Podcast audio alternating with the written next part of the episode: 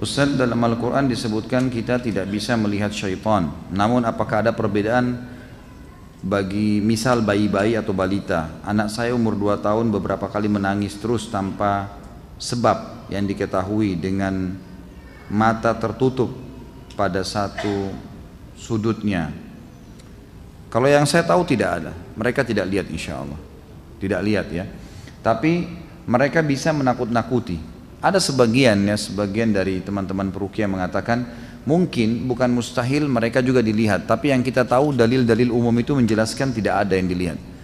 Jadi manusia itu tidak akan melihatnya karena Allah sudah mengatakan kecuali memang dasarnya orang tuanya membuka pintu itu. Misal orang tuanya memang dasarnya mewariskan syaitan itu kan gitu turun temurun dia memandikan anaknya. Saya tahu ada keluhan dari satu bapak sudah tua, subhanallah. Semoga Allah uh, selesaikan masalah. Beliau mengeluh dengan saya. Dia bilang ibu saya ini sudah sangat tua tapi perilakunya perilaku yang sangat buruk udah. Jauh dari agama. Nggak masuk di akal udah. Sudah tua tapi masih macam-macam gitu. Saya bilang mungkin dan tidak mau ibadah. Dinasihatnya tidak mau dengar. Saya bilang mungkin harusnya ya dirukyah pak. Dia bilang mungkin tapi memang dia pernah mengatakan, kalian tenang-tenang aja kepada anak-anaknya. Saya sudah urus kalian semua. Sudah pernah dimandikan, sudah pernah diberikan macam-macam ilmu. Dan syaratnya rupanya, si ibu ini walaupun sudah tua harus berusaha untuk kelihatan centil, nakal, suka berusaha untuk punya zina dan seterusnya. Bahkan tidak jarang ada syarat dukun-dukun itu, dia kalau berzina itu makin kuat ilmu sihirnya. Nah cara-cara seperti ini yang sering sering ada ya terjadi. Dan itu ya karena di, di, di, di, diberikan syarat oleh syaitan oleh dukunnya. Tapi kalau melihat saya tidak pernah menemukan dalil masalah itu. Termasuk anak-anak ya. Jadi tinggal dibacakan saja insya Allah. Ada seorang wanita dia sudah ditalak suaminya dan diberi nafkah lahir batin eh, lah, baik lahir maupun batin tapi belum bercerai secara negara sehingga masih bertatus sebagai istri. Dan wanita tersebut ingin segera menikah lagi dengan kekasih barunya dikarenakan takut berzina sedang menurut agama wanita boleh menikah setelah masa iddah tiga kali. Pertanyaannya, masa iddah itu patokannya dari keluarnya surat cerai atau dari sejak ditalak? Bolehkah secara agama menikah lagi kalau surat cerai dari negara belum ada, tapi suami sudah mentalak dan sudah tidak pernah memberi nafkah lahir dan batin? Tentu saja kalau secara syar'i boleh saja, secara syar'i sudah dianggap sah perceraian tersebut ya. Kalau dia sudah lewati tiga kali masa iddah sudah. Tetapi kalau menurut saya yang buat masalah nih dia soalnya berhubungan gelap. Makanya dia buru-buru mau nikah dengan pacarnya tadi gitu kekasihnya. Itu harus diberhentikan tidak boleh. Jangan buka pintu itu. Gitu kan. Jangan karena sudah terbuka pintu syaitan akhirnya baru dia bilang dia harus buru-buru menikah. Kalau saran saya jangan buru-buru.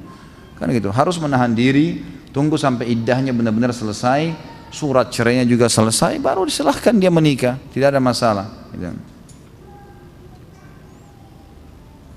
Ustaz anda pernah mimpi dijegal syaitan yang menyerupai sapam. Menyerupai sapam komplek rumah ana yang berusaha menjegal anak sholat subuh. Dan beberapa hari kemudian sapam tersebut ternyata meninggal dunia. Apakah itu perbuatan syaitan? Tentu saja. Ya. Ini kan mimpi. Syaitan memang begitu. Bisa saja, apalagi sholat subuh. Memang sholat subuh itu kata kunci. Kalau dia, kalau kita dibuat takut-takut sholat subuh itu berarti dari syaitan memang. Karena memang dia tahu kalau sholat subuh kita nggak bisa ganggu kita. Seharian sampai besok subuh lagi ya, dijamin. Besok sholat lagi dijamin lagi sampai subuh, nggak bisa diganggu sama dia. Bisa saja, tapi kalau masalah sapam itu meninggal dunia berapa hari kemudian itu karena ajal, nggak ada hubungannya sama mimpi anda, gitu kan? Nah ini pertanyaan yang dua dan tiga sebenarnya jauh dari pertanyaan bahasan kita. Tapi karena satu kertas baiklah. Apakah membagi warisan disamaratakan antara laki-laki dan perempuan sesuai kesepakatan mereka? Apakah diperbolehkan? Tidak boleh. Tidak boleh. Hukum Allah laki-laki dua, perempuan satu. Walaupun anda mau, nggak boleh. Terima dulu bagian anda dua, laki-laki, perempuan satu. Setelah itu mau kasih sendiri silahkan. Tapi nggak bisa dari awal. Nggak boleh membantah hukum Allah.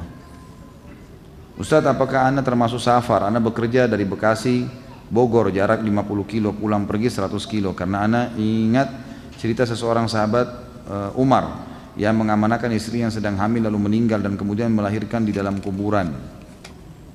Apa ini? Pertanyaannya apa? Kalau masalah safar dia kembali kepada uruf sebenarnya, kebiasaan e, masyarakat setempat. Kalau masyarakat menganggap itu jarak yang jauh, jarak safar berarti dia sudah dianggap safar. Kalau itu dianggap jauh ya, antara tadi e, apa tuh Bekasi sama Bogor misalnya. Tapi kalau masyarakat sudah anggap itu biasa atau memang dia sendiri dan teman-temannya sudah biasa ulang lalang Bekasi, Jakarta atau Bogor ini dan itu dianggap bukan jarak safar, dia sudah tidak boleh safar gitu.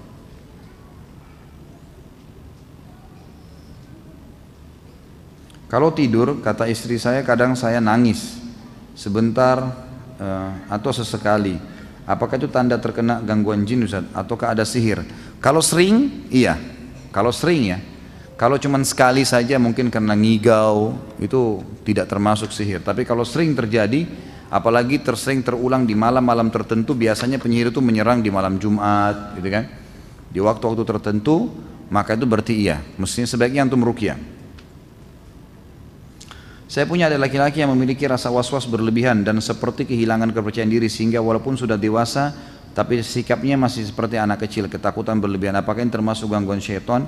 Karena berlangsung sudah cukup lama, lebih dari tiga bulan. Tentu saja. Ini dari syaitan itu. Dia harus diberikan. Jadi gini, bukan berarti orang kalau kena gangguan sihir atau gangguan syaitan spontan dirukia langsung ya.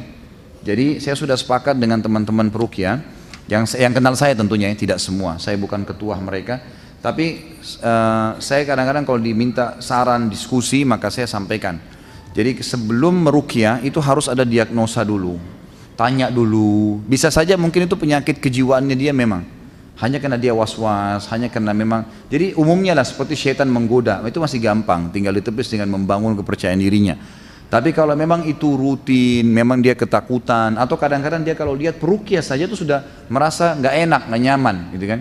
Maka ini berarti pengaruh sihir. Setelah diagnosa, barulah kemudian ya, apa namanya, e, baru dirukia, gitu. seperti itu. Ustadz beberapa hari lalu sahabat saya cerita kalau suaminya dapat amalan dari seorang kiai untuk mengamalkan salawat naria sekian ribu kali tiap malam Jumat. Kata kiai tersebut untuk kesuksesan dan kebahagiaan hidup. Bagaimana menurut Ustaz mengenai hal ini? Bagaimana sebaiknya saya menasihatinya? Sama sekali tidak benar. Ini kan tidak pernah diajarkan oleh Nabi SAW. Kalau ada harus diajarkan oleh Nabi. Kita punya kiai kok, Nabi SAW. Pertama salawat naria sendiri dengan lafadznya itu tidak pernah ada dalam hadis, tidak pernah ada dalam hadis, gitu kan? Itu sendiri saja masih butuh dipertanyakan. Kalau salawat yang sudah jelas ada dalilnya silahkan amalkan. Tapi kalau yang belum dikarang-karang ini butuh ya penjelasan butuh dalil apalagi kalau diamalkan sekian ribu kali ya. teman-teman yang kemarin saya kasih nomornya Ustadz Sahal bilang sama saya punya pengalaman dia datang ke satu pesantren ya kalau saya tidak salah ingat ceritanya begitu datang ke satu pesantren lalu kemudian diajarin rukyah malam Jumat ternyata semua satu pesantren kesurupan di masjid gitu kan Terus kemudian kiainya bilang, kamu apain murid-murid saya? Dia bilang, sebentar Pak Kiai, ini yang saya baca coba dengar aja. Semua ayat-ayat rukyah. Mesti Pak Kiai yang muhasabah, ada apa nih murid-muridnya? Mungkin ada sesuatu. Ada nggak amalan yang biasa diamalkan? Nggak pernah ini ikuti Al-Quran dan Sunnah kok. Coba ingat-ingat. Mungkin ada zikir tertentu, wirid tertentu dibaca malam Jumat dengan sekian jumlahnya. Baru kayaknya bilang, iya sih, sering membaca salawat naria sekian ribu, ya kalau malam Jumat. Nah ini masalah ini. Ternyata ada reaksi ke situ, ya. Saya tidak menyalahkan orang yang mengamalkannya. Kalau anda mau mengamalkan, silahkan, ya kan? Saya menyampaikan pengalaman saja. Maka saudaraku, cukupkan dengan apa yang dicontohkan oleh Rasulullah SAW. Jangan buat-buat. Untuk apa itu melebihi apa yang Nabi SAW ajarkan? Lalu apa fungsinya Nabi SAW? Kalau emang anda mau karang-karang terus-menerus ini, dan terus-menerus mengatakan tidak apa-apa, tidak apa-apa, tidak apa-apa, sampai kapan tidak apa-apanya ini? Gitu. Akhirnya kemudian agama Islam jadi hilang, gitu kan? Bagaimana caranya untuk mengawasi rasa khawatir yang sangat berlebihan di dalam melakukan aktivitas rutin sehari-hari? Pada saat mengunci rumah, kendaraan dicek berulang-ulang. Ini was-was, tidak boleh. Harus dengan yakin. Hilangkan itu dengan bertawakal. Hilangkan dengan bertawakal. Kan Nabi sudah bilang, bertawakal kepada Allah itu akan menghilangkan was-was itu. Tawakal kepada Kunci sekali sudah tinggalkan. Tawakal Allah. Pada saat mencuci tangan lama sekali karena diulang-ulang, khawatir belum bersih semua was-was ini harus dilawan, tidak boleh. Dan saya sarankan ada buku judulnya Bahaya Penyakit Was-was. Itu boleh dimilikin. Ya. Pernah juga saya bawain di sini contohnya nanti dimilikin aja. Adakah hadis membaca salawat pada Nabi SAW 10 kali di pagi dan sore hari? Ada hadisnya. Cuma memang diperselisihkan oleh ulama tentang kesohihannya gitu kan. Tapi kalau kita lihat buku-buku yang ditulis oleh para ulama dalam zikir pagi sore dari Timur Tengah saya bicara bukan di Indonesia ya, maka mereka memasukkan dalam buku-buku mereka. Apabila kita mempunyai warung makan di sekitar komplek perumahan di dalamnya banyak perusahaan, mayoritas orang yang makan bertepatan waktu istirahat, waktu sholat duhur. Apa yang harus kita lakukan kepada para pekerja dan konsumen yang makan? Apakah kita menunda terlebih dahulu waktu sholat sampai tersebut sampai waktu-waktu istirahat selesai? Tentu tidak lah. Gitu kan. Sholat aja, gitu kan? Sholat. Kalau anda suami istri, anda boleh suruh istri anda. Istri nggak ada masalah, mereka boleh sholat di situ kan. Tapi kalau anda sendiri jangan tinggalkan masjid, jangan tinggalkan sholat atau kalau perlu bagaimana caranya supaya bisa dihidangkan atau ada pegawai yang memang pegawai itu mungkin ya kalau memang banyak pegawai yang makan juga yang mampir itu adalah orang-orang perempuan misalnya wanita maka bisa pakai wanita. Kalau tidak maka bertawakal kepada Allah SWT sholat dulu habis itu layani mereka. Gak usah khawatir dengan rezeki. Itu saran saya ya. Kalau anda bisa bertanya pada ustadz lain bisa disarankan misalnya nggak apa-apa tunda sholatnya ya silakan saja. Kalau saya saya tidak sarankan itu.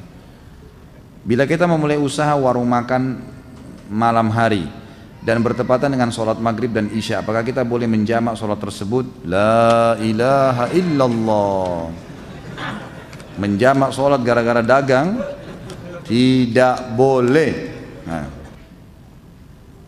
apakah baca Quran harus beruduk dulu? Ya afdalnya iya. Afdalnya beruduk dulu gitu kan? Tapi kalau sebenarnya batal wudhu dan tidak sempat itu masih ada yang membolehkan. Tentu lebih baik ya adabnya seperti itu Bagaimana adab dalam Islam ketika kita makan tapi tidak habis atau berlebih? Tentu saja kita ambil sesuai dengan porsinya dan ulama mengatakan syaitan masuk juga di makanan tadi. Karena ada bahasan masalah makanan jadi saya jawab pertanyaan ini. Maka kata para ulama syaitan masuk ke dalam makanan termasuk dalam masalah porsinya. Sering kita dibuat hawa nafsunya lagi naik kemudian mau mengambil banyak akhirnya tidak bisa dihabisin karena mubadzir itu adalah saudara dari saudara syaitan. Kata Allah SWT, Innal mubadzirina kanu ikhwana syayatin Orang-orang yang suka tabzir itu adalah saudaranya syaitan. Jadi syaitan sengaja menggodanya untuk itu.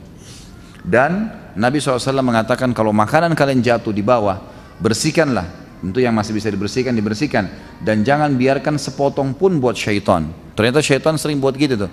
Kita disuruh ambil banyak, hanya kita tidak habiskan. Sunnah Nabi SAW membersihkan makanan. Makanya ambil porsi secukupnya. Pertama di pandangan orang juga bersih, baik ya. Ambil sedikit nasi, sedikit lauk, dimakan. Kalau masih pengen tambah lagi. Jangan tamak terlalu banyak, akhirnya nanti tidak habis. Dan dibuka pintu syaitan. Ustaz apa hukumnya beruduk sebelum tidur tapi sedang haid? Dianjurkan. Orang haid hanya meninggalkan yang dilarang saja. Sholat, puasa, itu kan? Yang dilarang saja. Menyentuh fisik Al-Quran. Tapi kalau uduk sebelum tidur, zikir pagi sore, mengulangi hafalan, menjenguk orang sakit, menghadiri majelis ilmu, semua boleh. Amalkan, yang dilarang saja yang ditinggalkan.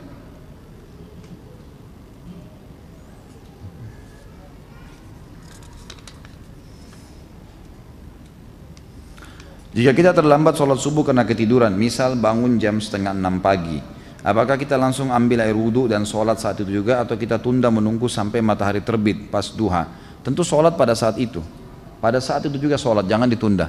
Bahkan kalau anda sholat sebelum terbit matahari, maka masih masuk dalam waktu subuh. Gitu kan? Maka sebaiknya jangan ditunda. Kalau anda tunda berarti mengeluarkan sholat dari waktunya, dan itu berbahaya. Masuk dalam dosa nanti. Saya orang yang terkena penyakit was-was sekarang tiga kali takbir saya ulang. Jika sudah lebih dari tiga kali apakah saya sudah batal dan harus uduk lagi? Tidak batal tentunya ya, dan tidak usah diulang. Dan saya sarankan jangan was-was. Allahu Akbar. Selesai. Was-was syaitan datang kamu kurang. Tidak usah tepis aja. Ya, tadi sudah diajarin A'udzubillah rajim meniup tiga kali ke sebelah kiri. Itu bagaimana cara menasihati kakak yang jika diajak sholat berjamaah di masjid mengatakan aku nggak mau kelihatan ria karena sholat dilihat orang. Yang penting kan sudah sholat di rumah nggak perlu dilihat orang. Inilah was-was syaitan. Harus dilawan. Gimana caranya Perintah Allah dan Rasulnya begitu? Ini waswas syaitan ini, tidak boleh. Tapi jika kira ada tahlilan berjamaah, beliau datang dengan mengatakan kita ini hidup bermasyarakat, nggak bisa hidup sendiri. Kalau kita mati siapa yang mau ngubur kalau kalau bukan tetangga gitu kan? Ini was-was syaitan luar biasa, ini permainan syaitan ke dia. Sampaikan apa adanya, tugas anda sampaikan saja. Selebihnya doakan, kita nggak bisa mengubah orang itu. Bab sholat, baik. Bagus juga nih kalau ada yang bertanya tulis judulnya, jadi saya langsung tahu ya.